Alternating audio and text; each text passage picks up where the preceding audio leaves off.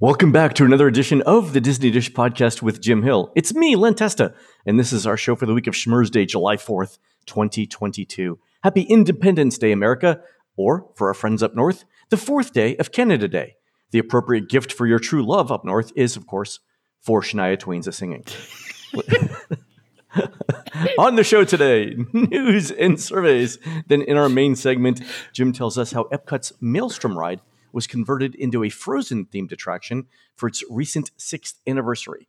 Let's get started by bringing in the man who, in 1814, looked up at the night sky and said, Francis, those stars are spangling. It's Mr. Jim Hill. Jim, how's it going? Okay. I've, cra- I've, I've cracked you up three times in three sentences. and again, I appreciate that. Though I think uh, if we look at Francis, you know, well, first of all, again, the, the, the lyrics to the Star Spangled Banner. Uh, first of all, this is proof positive. The musicians are crazy. All right. You Oh, know, yeah. Because again, the song actually uses the phrase bombs bursting in air. You know, when a normal person would think, you know, maybe I should get cover, you know, but it's like, no, he's standing outside watching this. He's like, no, let me see how this thing ends. Yeah. And he stayed up all night for it too, right? Well, and, and the, the other part of the story that never really gets talked about, Len, is that Francis Scott Key was a lawyer and amateur poet. So again, Star Spangled Banner written by an amateur poet. But more to the point, think about that primary job there, lawyer. Okay, I'm thinking that Francis sat up all night looking out at Fort Sumter because he was thinking, ooh. Possibly a property damage, you know, lawsuit. You know, I, I could be the first through the door here. You know, like- so I'm, I'm surprised the uh, the Star Spangled Banner doesn't include the word include the word notwithstanding. there we go.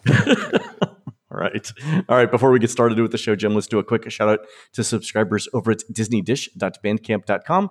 Thanks to new subscribers Shannon Lee, Matt McMahon, and Randall Jamerson, and longtime subscribers Eric Lancy, Jeff Mallet, and Jeff Swearington. Jim, these are the folks who fill in for the Country Bear Jamboree Band when the individual bears are off doing their solo projects. They say the bears are all very talented and especially kind, and Brother Ted's corn jug lessons start by emptying the corn jug if you know what I mean. True story.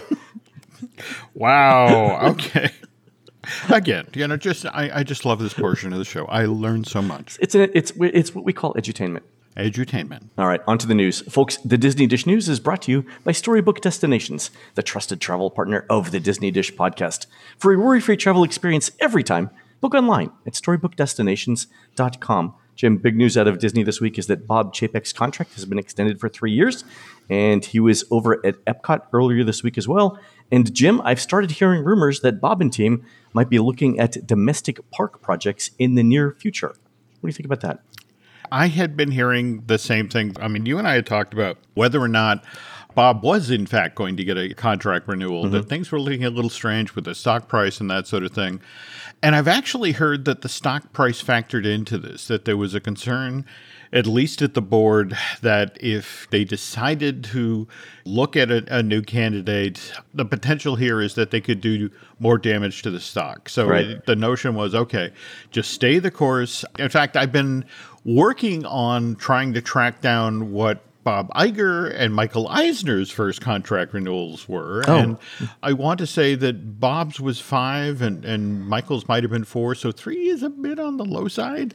But on the other hand, the fact that they are supposedly looking to focus on stateside park projects, that's a good thing. Yeah. Now, can they be quickly produced stateside stuff? Don't know.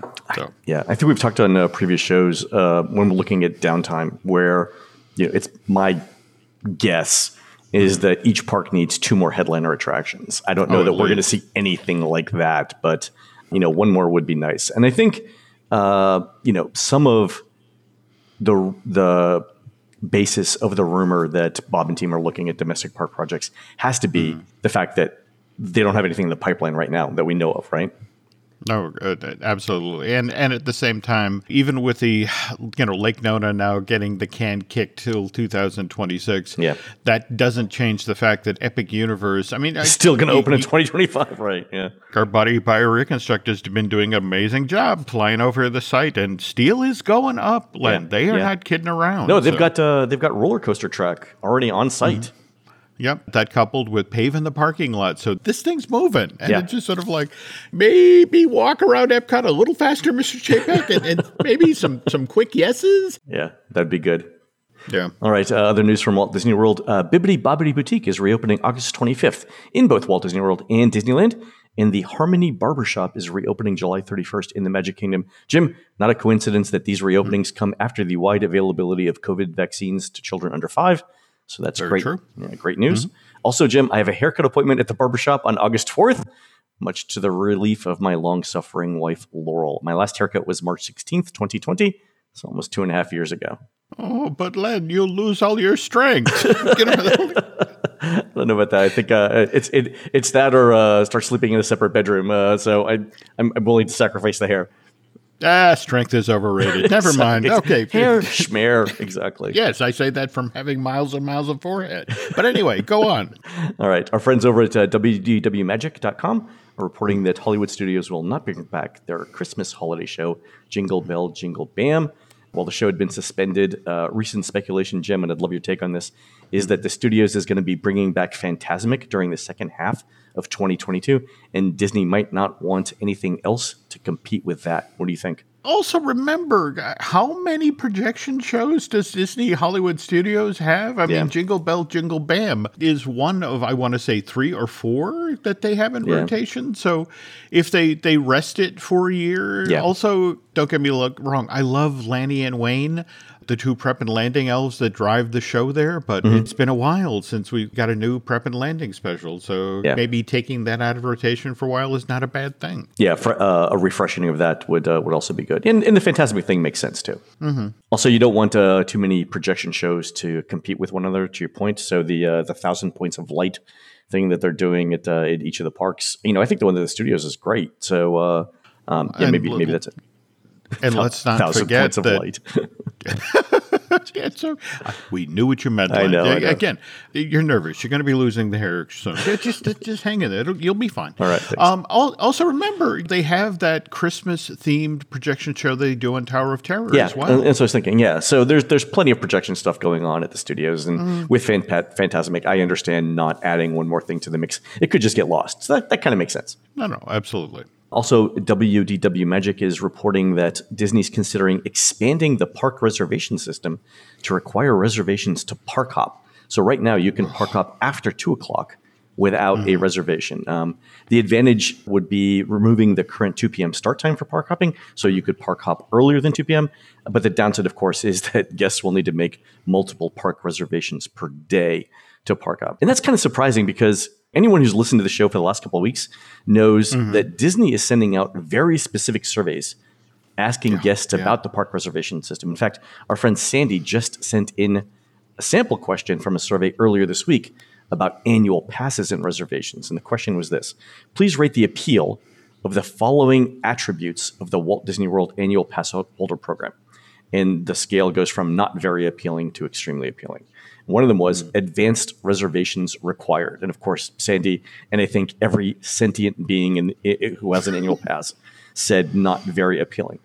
Hmm. And to go along with that, we got this email from our friend Lennon who said, Hey, we just completed an eight day trip. And I personally saw someone get turned away from Epcot while we were entering the hmm. park. A woman was walking back from the box office telling her group that they couldn't get in. And all I could do was wonder if they had already bought their tickets. And I hoped they didn't pay for parking to get in. So, Jim, I'm pretty sure that regular guests feel the same way that Sandy, our annual pass holder, uh, did. Is this a case where Disney's just getting so much economic benefit from staffing efficiencies with the reservation system that terrible survey results just don't matter? I wonder if it's more a case of on the economic side of the equation, they're seeing great financial returns. On the other hand, the people who are on the ground in the park, the folks who are working at the turnstiles, are seeing these miserable guest experiences. And I feel like they're data gathering to bring this to the parks, products, and experience people and going, you don't understand what's happening. These people are going home and talking to their friends. Yeah. This is bad word of mouth. This is going to bite us in the ass two, three, four years down the line. And we need to address this now. The, the problem is is and we've we saw this with the original FastPass Plus system is that you can't mm-hmm. quantify that in the short term. But No. so but you can quantify the staffing efficiencies.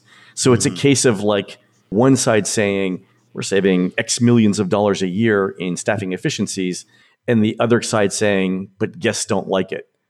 But they can't put a number on that. It's a it's a tough, tough, tough argument to make, you know, without the numbers, especially to your point, if the downside is a couple years from now, right? Yeah. D- Disney might Disney might say, hey, you know, if Bob Chapek builds two new headliner attractions per park, people will put up mm-hmm. with the reservation system to come back and ride the rides. That's a dangerous set of dice to roll, Yeah. especially again, Epic Universe. Epic Universe, exactly. Yeah, yeah. We are now, Len, three years out from that opening. Yeah. In the perfect storm, all of these people who've gone home and talked to all of their friends about the miserable experience they had trying to get in and out of Disney's theme parks, the Mm-hmm. reservations, and and now this notion of oh, you can't even park hop. You know, you got to Right. book that in advance. That's a bad thing to have with the calendar ticking and with your rival down the street building a new state of the art park. It's Yeah, not, not a great poker hand to play, right? no. Fair enough. All right, uh, Jim, one other uh, bit of news. The Brightline train service to Disney Springs has been canceled. This would have been a station that connected Tampa, Orlando, West Palm Beach, Fort Lauderdale, and Miami with Disney Springs. But Disney Springs was always an odd spot for a station because guests coming in from Orlando International Airport would still have needed a car or a bus to get from Disney Springs to their Disney hotel. So it's it's like the last mile problem that's common in any sort of network based infrastructure. I mean, Disney could have stationed buses at the Brightline station at whatever time the train was supposed to arrive each day hmm. to take passengers from Disney Springs to their Disney hotels, but that's that's a whole bunch of added expense and Disney probably looked at that and said, "Why do we want to recreate Magical Express?" Hmm. Right? And it's unlikely that even if Disney was going to charge for the service, that enough people would be willing to pay for both Brightline train and Disney bus service to get to the resort because a car service is cheaper and faster, even if it's worse for traffic and the environment. So it's going to be interesting to see what Brightline does here. And I say that as someone who's taking Amtrak to Miami this weekend. Jim, is I heard the um, the the Brightline will stop though at the international at an international drive station and the convention center which again not you know we're turning this into an epic universe show inadvertently but you know that's going to be much closer to epic universe and the you know i'm assuming you know the epic universe hotels The whole point of playing poker is you don't hand the other guy, oh, this is a good card. You should do that." let's not go fished yeah. yeah Remember when you talk with people at Disney and they go, well, this is the five year plan, this Yeah. is the 10 year plan, this is the 20 year plan. And this, you know, right now we are, well, this is the plan out ahead of the next earning call. We'll let you know what the plan is after that, after we see where the stock is. It's Yeah. just, their uh, their long-term planning extends through lunch fair do I have to decide about dessert now? Could, can, can we wait a few minutes? we're going to need to send out a survey first about lunch there we go. And speaking of surveys, Jim, before we move on to surveys and listener questions, you wanted to correct something we said on last week's show at Saratoga Springs? Last week we were doing the walk around of Saratoga Springs Resort, and I mentioned they have their lovely new lobby welcome center area in the carriage house. Uh, in fact, went down for four months of rehab last year, reopened in October 2021, and I mentioned in the lobby there are these these giant paintings of Disney horses, and I use that as a jumping off point to tell the story of Snowball, who which would uh, you know Judge Claude Frollo's horse in uh, the, the Hunchback of Notre Dame, and how Disney for a time uh, just the the animators to amuse themselves every time a villain had a horse, that horse's name was Snowball. so, for example, Shan Yu in Mulan, that the horse he rode down the hillside during the hunt chart, that was Snowball. Sure. And likewise, Governor Ratcliffe originally entered Pocahontas, uh, coming up to the deck of the Mary Constance, the boat they took to the New World. He was riding a horse, you know, and again, it was going to be called Snowball. The horse was going to look as pompous as he did. But then they decided, well, you know, he's a member of King uh, James's court, and someone of that position wouldn't ride a horse; they'd ride in a carriage. So that Snowball hit the floor of the cutting room. But the thing of it is, is that I mentioned this snowball story because there was a painting of a black and white horse in the lobby that I thought was uh, Judge Frollo's horse. And it's like, and the nice folks who work there in the lobby there uh, reached out and said, well, no, that's actually Angus. That is Merida's horse from mm. Brave. So the snowball story is true. The, the setup for the story is wrong. On the other hand, the other horses there in the lobby, we have Philippe from Beauty and the Beast. We have Maximus. We also have Baby Pegasus uh, from Hercules. Maximus, of course, is from Tangled. And then we have some kind of obscure Disney horses. We have Frou Frou from the Aristocats and Destiny from Disney's Enchanted, which I'm sure nobody remembers because that's the horse that James Marsden's Prince Edward character rode for like 30 seconds in Disney's Enchanted. But uh, interesting way that Disney Synergy works. I was told that that painting was put in the lobby of Saratoga Springs because literally the day they greenlit the project to, okay, we're going to redo the lobby, you know, the Welcome Center over at this DVC, sure. was when the company announced that they were finally going through with the long delayed sequel to Enchanted Disenchanted. Uh, so which by the way debuts on disney plus november 24th of this year oh that's going to be huge Yep. So story was true. The news that started the story was wrong. But okay, so now okay, yeah, Angus, not Snowball. Well, it's funny. It's, correct- it's, funny you mentioned yeah. that because Hannah texted me, my daughter, mm, that yep. uh, Angus was the name of the uh, the horse in Brave, and I responded, you know, because I'm mm. I'm a dad who's supposed to know everything. That yep. if you translate Angus in Scottish Gaelic, the dialogue that is in in the movie, that uh, that actually turns out to say Snowball.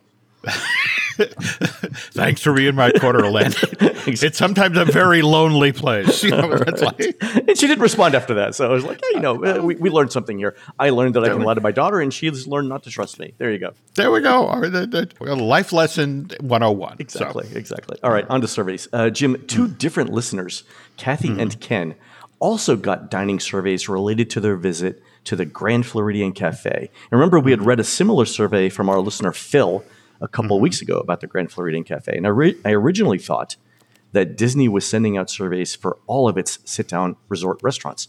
But we've now got three from the Grand Flow and nothing from any other restaurant. So now I'm thinking, Jim, that Ooh. Disney's sending out these surveys because they want to do something somehow to the Grand Floridian Cafe. What do you think? Correct me if I'm wrong. We, have got the library that went with the Beauty and the Beast mm-hmm. redo, and is it Citrus that, that did the the uh, Citricos did the Mary Poppins, the, right? Poppins, yeah. yeah. Ooh, okay. And we have our our Alice in Wonderland water play outside oh God, what IP is going into the, the Grand Flow now, Len? I think it's I think it's uh, it's going to be the Tomorrowland of resorts where you put things in there that uh, that don't fit anywhere else. Well, can't wait for the Zootopia quick service. That's fantastic. You, you you laugh at that, but I was Laurel and I spent the weekend at one of the cabins at Copper Creek. Mm-hmm uh, which was lovely, by the way. I think that's actually the best resort room in Walt Disney World. The uh, the Copper Creek cabins, I think they're fantastic, and I could even beautiful. squint my eyes and say like it's probably mm-hmm. worth the money. But we mm-hmm. did um, we did the the tour of the Wilderness Lodge. You know, the one hour tour that starts. Oh. fantastic! Just mm-hmm. the most the most amazing thing. Spent a lot of time talking about you know Walt's connection to lodges and you mm-hmm. know the mm-hmm. overall design and what the Imagineers you know were thinking. But one of the interesting things is we went into Artist Point. And mm-hmm. the guide was telling us how you know it's designed like you know American lodges of the West and so on and so mm-hmm. on. And then there was this pause where like yeah and yeah we're doing uh, Snow White here. And I was like, isn't isn't Snow White a Bavarian story? and and the look I got was like, uh, "Be quiet, kid, you're bothering me." he, he glossed over it really well, and, and the way that he that he said it was like, "Yeah, we get this question a lot." So yeah, kind of fun, but great tour, great tour did they take you up on the roof? I mean, I mean, mind you, again, I'm dating myself. I did this tour. I the resort opened in '94, thereabouts, right? And yeah, they, they used to take you up to the roof, and you could, could look over the roof line, you know, out into Seven Seas Lagoon and over to the Kingdom. Did they still include that, or we we didn't? And the interesting thing was looking back at that because I, I thought we were going to do it. We didn't mm-hmm. go anywhere that involved stairs. So I think it's an accessibility thing. Yeah, okay. but we did go all around the resort, and it was it was supposed to be an hour. And I think we ended up, and it was just four or five of us on the tour. I think we ended mm-hmm. up at ninety minutes and could have gone two hours, you know, if we wanted to. It was just that level of detail. Spent a lot of time talking oh. about Walton trains and stuff like that. But it was yeah, it was overall it was a great tour. If you've got uh, you know a morning free, uh, maybe after breakfast at uh, Whispering Canyon, you need some time to digest. It's uh, it's really good. Great tour. Oh, cool, cool. All right, uh, going back to surveys, our friend Laura just got back from a Disney cruise, and her post trip survey included this question that we've never seen before. The question is this Please rate your level of satisfaction with each of the places you may have used to research adding points to your membership with Disney Vacation Club. Ooh. And so the um, so the level of satisfaction ratings go from excellent to poor, and also there's an option for I haven't used this.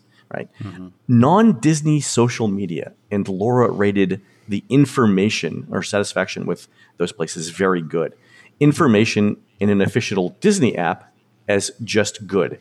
Information on the DVC website just good. Other non Disney websites excellent. Disney social media, just okay.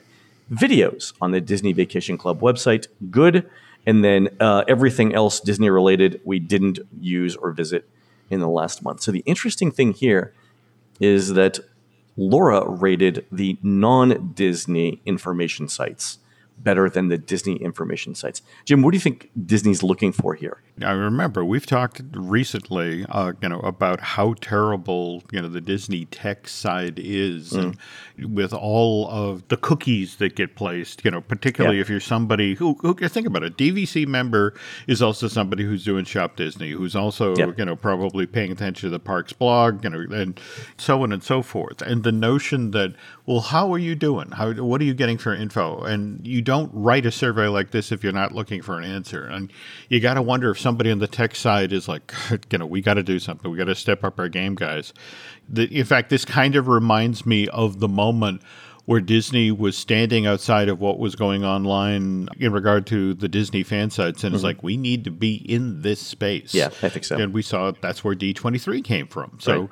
you know the whole notion of okay, how are we doing? Not great, or at least not as good as the non Disney side. So it's like okay, time to step it up, time to revamp and do a better job here. So we w- will know this is true if we start hmm. seeing non-Disney social media promoting DVC more. True. Yeah, okay, good point. All right, valid. All right, so that's a good theory. Let's uh, let's watch that and see what happens. Okay. All right, we've got time for one quick listener question. This one is from Josh, who says, "When is Disney going to sell annual passes again? We have a trip in February of 2023 and another in October. Being DVC members, the Sorcerer's Pass makes the most sense for us and saves us money. But I don't know if that option will be available to us before then." So, Jim, you saw the news that Disney briefly displayed annual passes for sale on the website this week, but guests who tried to actually buy it got an error message when paying for them. And Disney later said that the offer itself was an error and should not have happened. So, I don't think we're going to see annual pass sales earlier than mid August when people start going back to school. If we do see it in the next 75 days, my theory is that they would only be offered if Disney looks at future bookings and sees that they're down significantly, and Disney thinks it'll need more people in the parks and try and make it that up with locals. What do you think? I think you are not wrong here. I mean, I think you know if we, you factor in the surveys that we've seen just over the past four weeks or, or thereabouts, where it's you know tell us how we did with the 50th hmm. anniversary, Yeah. you know that sort of thing. Do we look fat in You these jeans? Yeah. there we go. I am getting the sense that they're not. I mean, just for example, the stuff that they've had to do. Like, did you see the Harmonious Live thing last week? I heard you know, it was. mean- I heard it was good. Yes, but think about it. When's the last time that you know Disney launched a show back in October? Yeah. And okay, maybe we need something to reintroduce and perhaps turn around the reputation of of this show. And so the the notion of hey, let's let's do the the Lagoon show and feature live music, the Yeah. sort of thing that guests will never actually get Never actually see. Yeah. I mean, I Yeah. I, I like the idea. I'm, I'm happy that the show w- was well received on television. The Absolutely. the thing that is not pointed out to guests is that Disney's cameras were situated in the one perfect spot for that show, and that virtually every other vantage point not near there is you is not good. You simply won't see many of the show elements, right? That's the reality that most guests are going to get, and it's kind of maybe it's one of the reasons why we you know we and, and other people provide balance and critique to to mm-hmm. Disney, right? So to tell people like, "Yeah, you know, Disney is is advertising this, but this is the reality, right? So mm-hmm. you know, I'm glad I'm glad the show was well well received. I don't think people who haven't seen the show and saw that are going to get the same experience, but that's another bridge to cross later on. There we go. The best case scenario is that more people come to Epcot to see the show, and that allows Disney to invest more in the show, right? So maybe that's the the upside that we should hope for. I agree. I agree. But at the same time, again, to, to circle back to this whole AP thing, yeah, yeah, I mean, realistically, you know, we will know headed into the fall what happens here. And uh, do we have any dates sold out yet for Mickey's Not So Scary? Or I don't know. Um, you know, my guess is the the first and the last days will, will Yeah, always I mean, sell out it- first, but the rest of Yeah. them, no, no, I haven't. I don't think so yet. Okay, well, Yeah. we should maybe eyeball that. That that might be a good indication of what's going on with the mouse going into the fall. Good point. Good point. All right, well, look at that. That's a good idea. All right, Okay. Mm-hmm. folks, we're going to take a quick commercial break. When we come back, Jim tells us how Disney converted Norway's Maelstrom ride into Frozen Ever After. So put on your princess pants, and we'll be right back. Now for a word from our sponsor, BetterHelp. How did it get to be July already? Man, this year is just flying by. It was Memorial Day five minutes ago, and, and Labor Day is right around the corner. So if you're actually going to get in that summer road trip you've been talking about, now's the time to start planning. Of course, if you're really going to hit the road this year, you're going to want to get in that pre trip check. Run your car by the garage first and make sure that it's actually up for a long trip before you then hit the road. That said, you know, it's always struck me funny that people will take so much better care of their cars than they do their own bodies. I mean, I mean, it's not like you can trade that in for a newer model. By the way, if you're looking for ways to be better to your body, to be specific here, to be kinder to your mind, might I suggest BetterHelp? BetterHelp is online therapy that offers video, phone, and even live chat only therapy sessions, so you don't have to see anyone on camera if you don't want to. More to the point, BetterHelp is much more affordable than in person therapy, and you can be matched with a therapist in under 48 hours. Look, uh, we're living in especially stressful times, and if you're honestly having trouble handling all that, BetterHelp is here to help. By the way, did I mention that our listeners get 10% off their first month at betterhelp.com slash Disney Dish. That's B-E-T-T-E-R H-E-L-P dot com slash Disney Dish. We thank them for sponsoring today's episode. It's the new year, people, a time when we all set goals for ourselves, plan on finally getting around to those tasks that we've been putting off for weeks, maybe even months. And in my case, I am loath to admit this, but I suffer from too many subscription syndrome.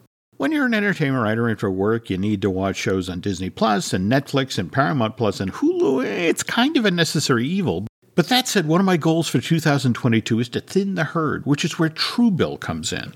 Truebill is a new app that helps you identify and stop paying for subscriptions you don't need, want, or simply forgotten about. I know, I know. A lot of companies make it hard to cancel subscriptions. That's what's great about Truebill. They make this process incredibly simple. Just link your accounts, and Truebill will cancel your unwanted subscriptions in one tap. Your Truebill concierge is there when you need them to cancel unwanted subscriptions so you don't have to. Now, let me tell you, folks, making use of this app can be incredibly lucrative. The average user saves $720 a year by using Truebill. Don't believe me? Listen to what Truebill user Becca L had to say. Hands down, the best financial app I discovered. In my first week, I opened up $187 in unused recurring subscriptions. I'm obsessed. I never want to manage finances without Truebill again. So if you'd like to join the more than 2 million Truebill members who are taking back financial control, go to the App Store or Google Play today and download Truebill today for free. Don't fall for subscription scams. Start canceling today with Truebill.com slash Disney Dish. Go right now, Truebill.com slash Disney Dish. It could save you thousands a year. Tonight, only on Disney Plus. My name is Taylor. Welcome to the Eras Tour. Experience Taylor Swift's record-breaking Eras Tour.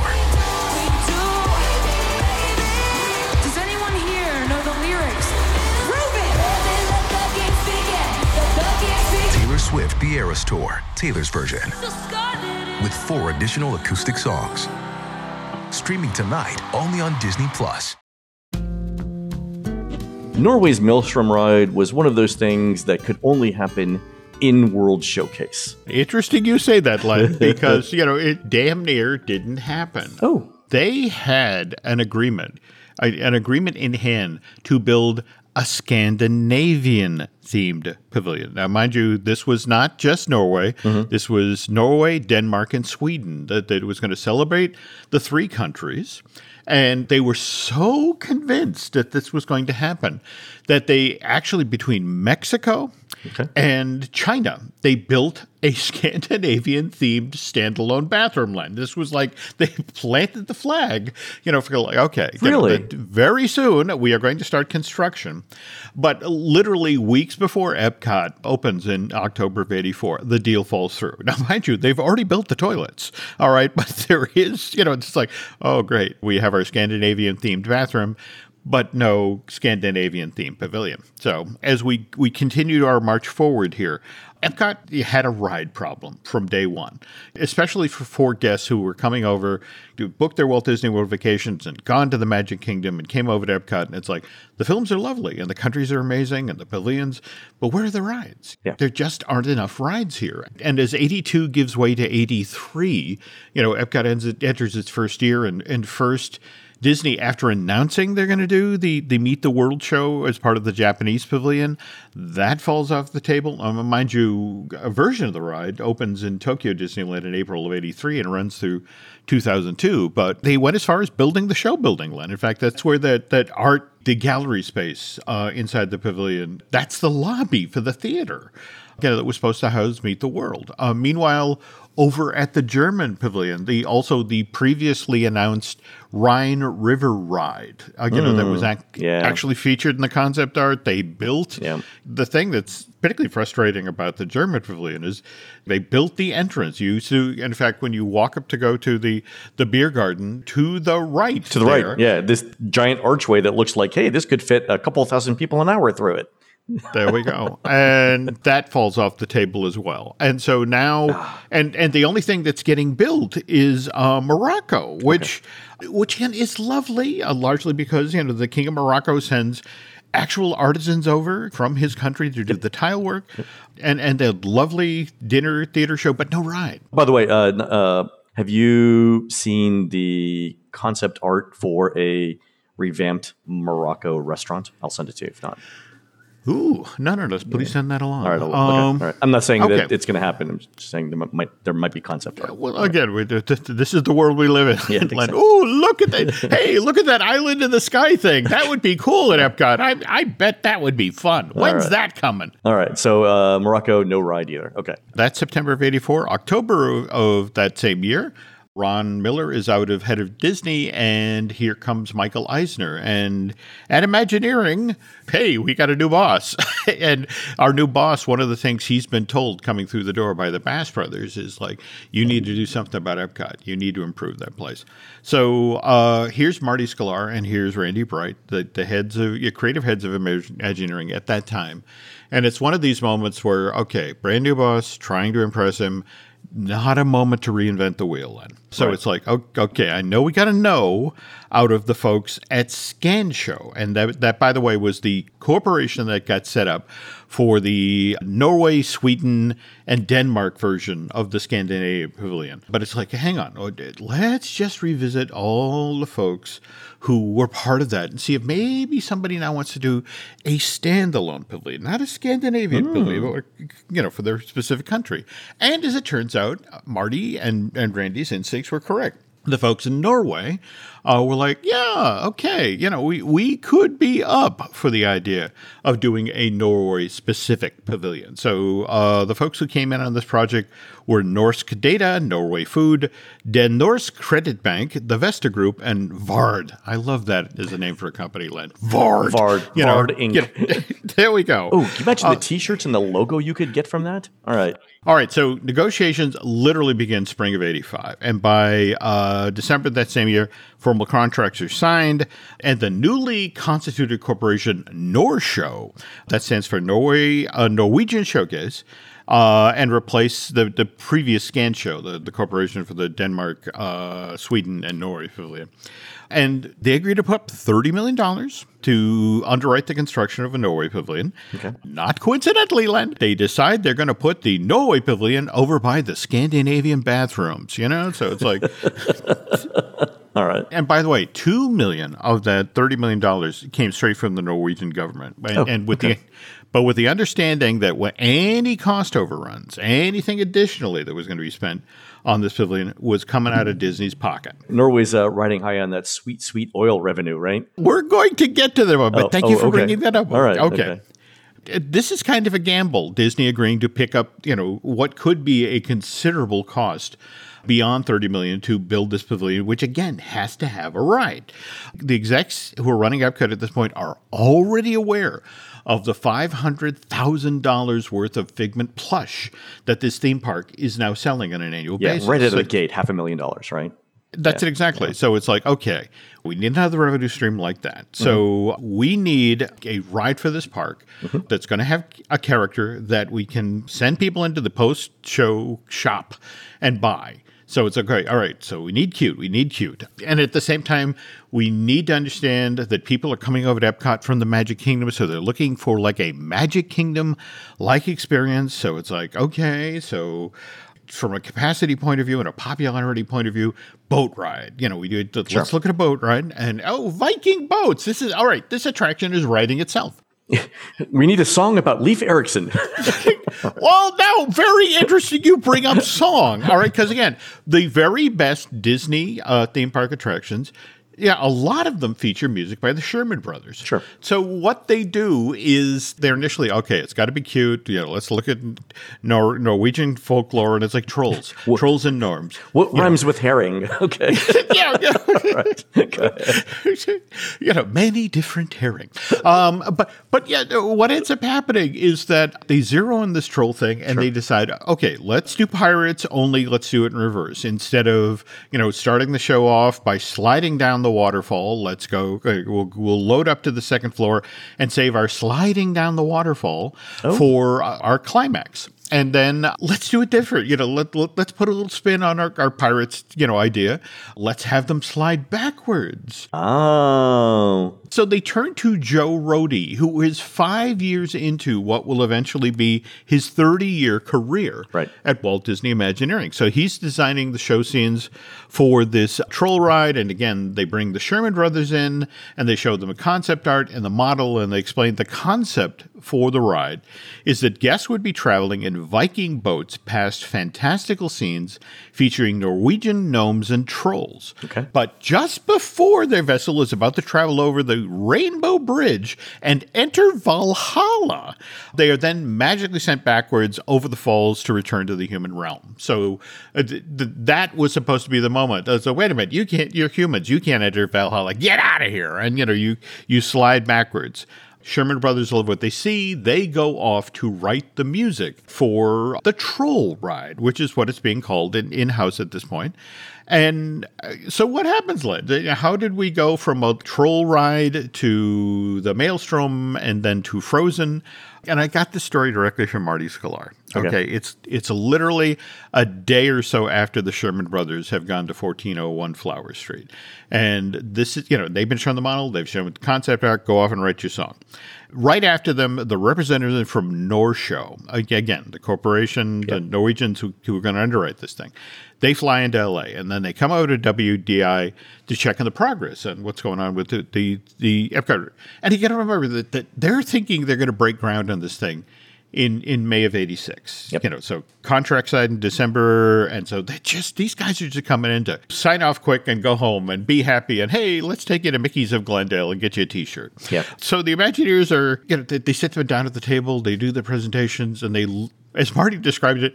I was looking across at a bunch of very jet lagged, very disappointed Norwegians who are not naturally happy people. I don't, I don't know. Uh, I've I've been to Norway, and I I don't I don't know that they're gregarious. I wouldn't call them that, but Okay, okay. they all seem to You be know, pretty pretty pleased with Norway in themselves. I mean, and I mean that in a good I- way, right? I mean they No, no, no, they no. seemed happy. I, right?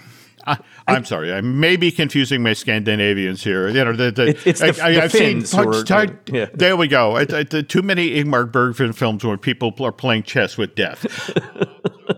that was the, that was the dark period. But this is this is kind of understandable because if you reduce a you know a country like Norway to hmm. icons like trolls, it's like someone outside the United States saying, "Well, we're gonna do a ride based on America, um, and we're gonna use characters from Hee Haw," which you know might be funny and it might be cute, and there might be an element of of history there, but it's a big place and. You- Not, uh, no, no, Len, you nailed it one. I, That's and I mentioned, exactly. and I mentioned Hee Haw because I'm watching now the uh, Laurel and I are watching the Love Boat season Mm-hmm. 7 or season end of season six, where it's actually country jamboree with like Oh, I, think, no. I think everyone from Hee Haw is actually on the cruise.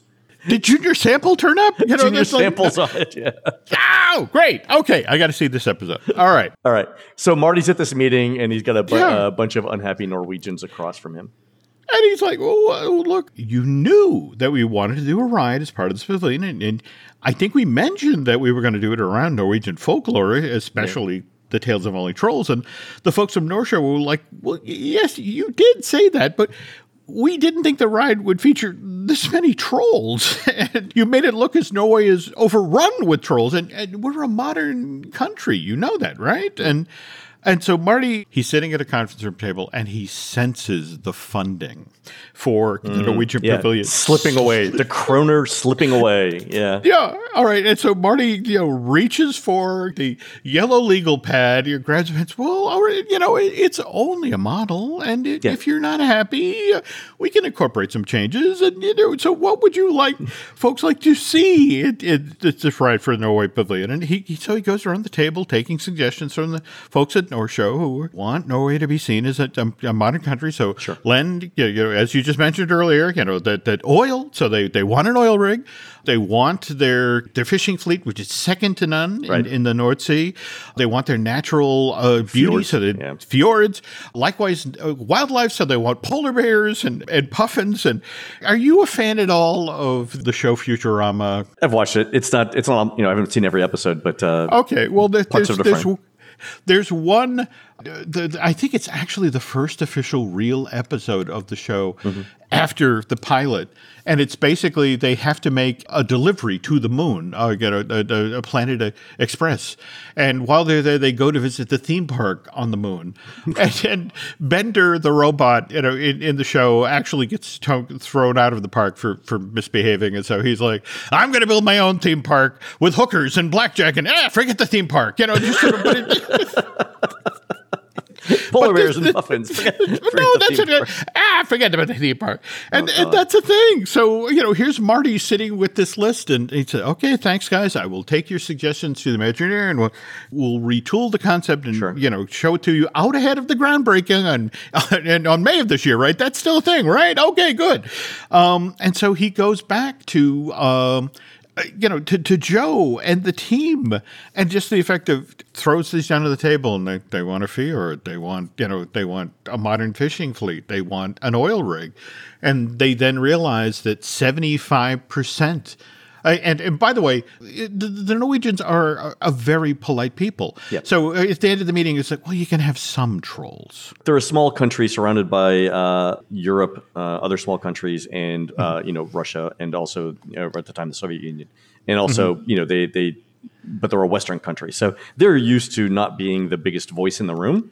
Mm-hmm, I, I understand the the learned behavior of compromise, right? They're they're used go. to that, yeah, yeah. So yeah, again, they're headed out there to say say some trolls and Some okay, trolls. some trolls and okay, a handful them- of Vikings. You know, I mean, because you, credit you- for for offering the compromise. I mean, nothing Yeah. wrong with that. Yeah, But on the other hand, if you're a Joe Rohde and you've spent months designing cute little troll scenes and you know the the, Yeah. the Rainbow Bridge to Valhalla and all that, and to suddenly it's like, what do we do now? And so, how does Epcot's Troll Ride become Sea Venture? Oh, oh by the way, Len, that's the Sea Venture?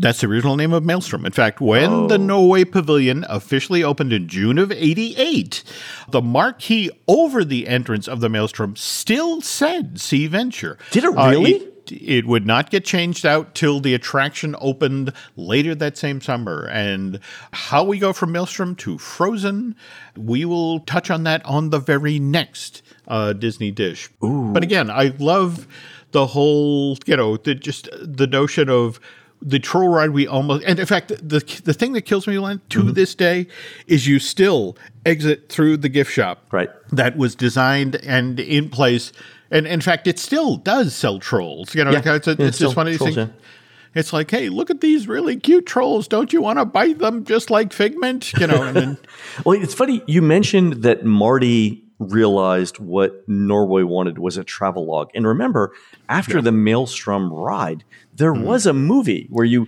you Mm-hmm. There- you, you exited exactly. is so I, I don't want to spoil next week's show, but it seems Mm-hmm. like Marty went above and beyond and said, "Okay, you want a log Like just in case this Mm-hmm. ride has not expressed to our guests the fact that Norway is a modern country, why don't we do a quick five minute film?"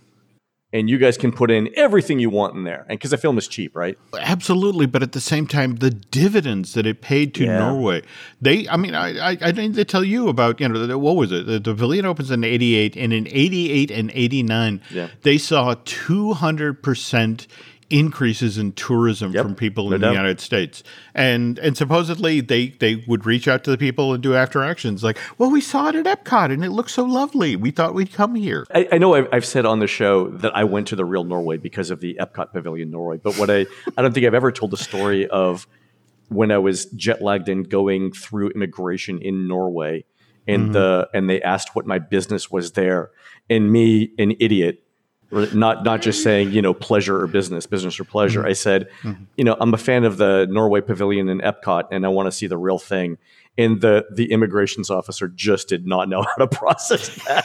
he looked at me with this mixture of like sadness and contempt, I think, or or or confusion, and stamped his stamped my Well, no, no. passport, slid it across the desk, and motioned me to go on. Did not say another word. I, I think an alternate explanation, Len, it's to the effect of he said, "Do I have a stamp for this?" Exactly. Where, where, where in the paperwork is this checkbox? Because I'm not go. seeing it. Yeah. There right. you go. So the next episode sounds great. I'm looking forward to uh, to hearing it. And uh, as a reminder, uh, I'm on a cruise next week, so it's the Jim Hill Media Hour.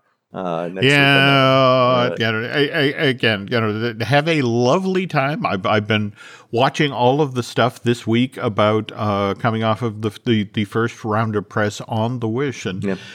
it looks pretty spectacular. But again, I'll I'll be interested to get you know your take on how it is on the other side of the press event. you know, when they put away the blackjack and the hookers, you know, just sort of like We'll see. We'll see. okay. All right, folks, that's going to do it for the Disney Dish show today. Please help support our show and Jimmy Hill Media by subscribing over at disneydish.bandcamp.com, where you'll also find exclusive shows never before heard on iTunes.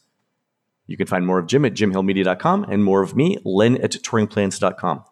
We're produced fabulously by Aaron Adams, who'll be joining Henry Rollins live on stage to sing The Bright Blue Rooster at the Minnie Adkins Day Folk Art Festival next Saturday, July 16th, 2022, at the Little Sandy Lodge, just off North Kentucky Route 7 in beautiful downtown Sandy Hook, Kentucky. While Aaron's doing that, please go onto iTunes and our show and tell us what you'd like to hear next. For Jim, this is Len. We'll see you on the next show.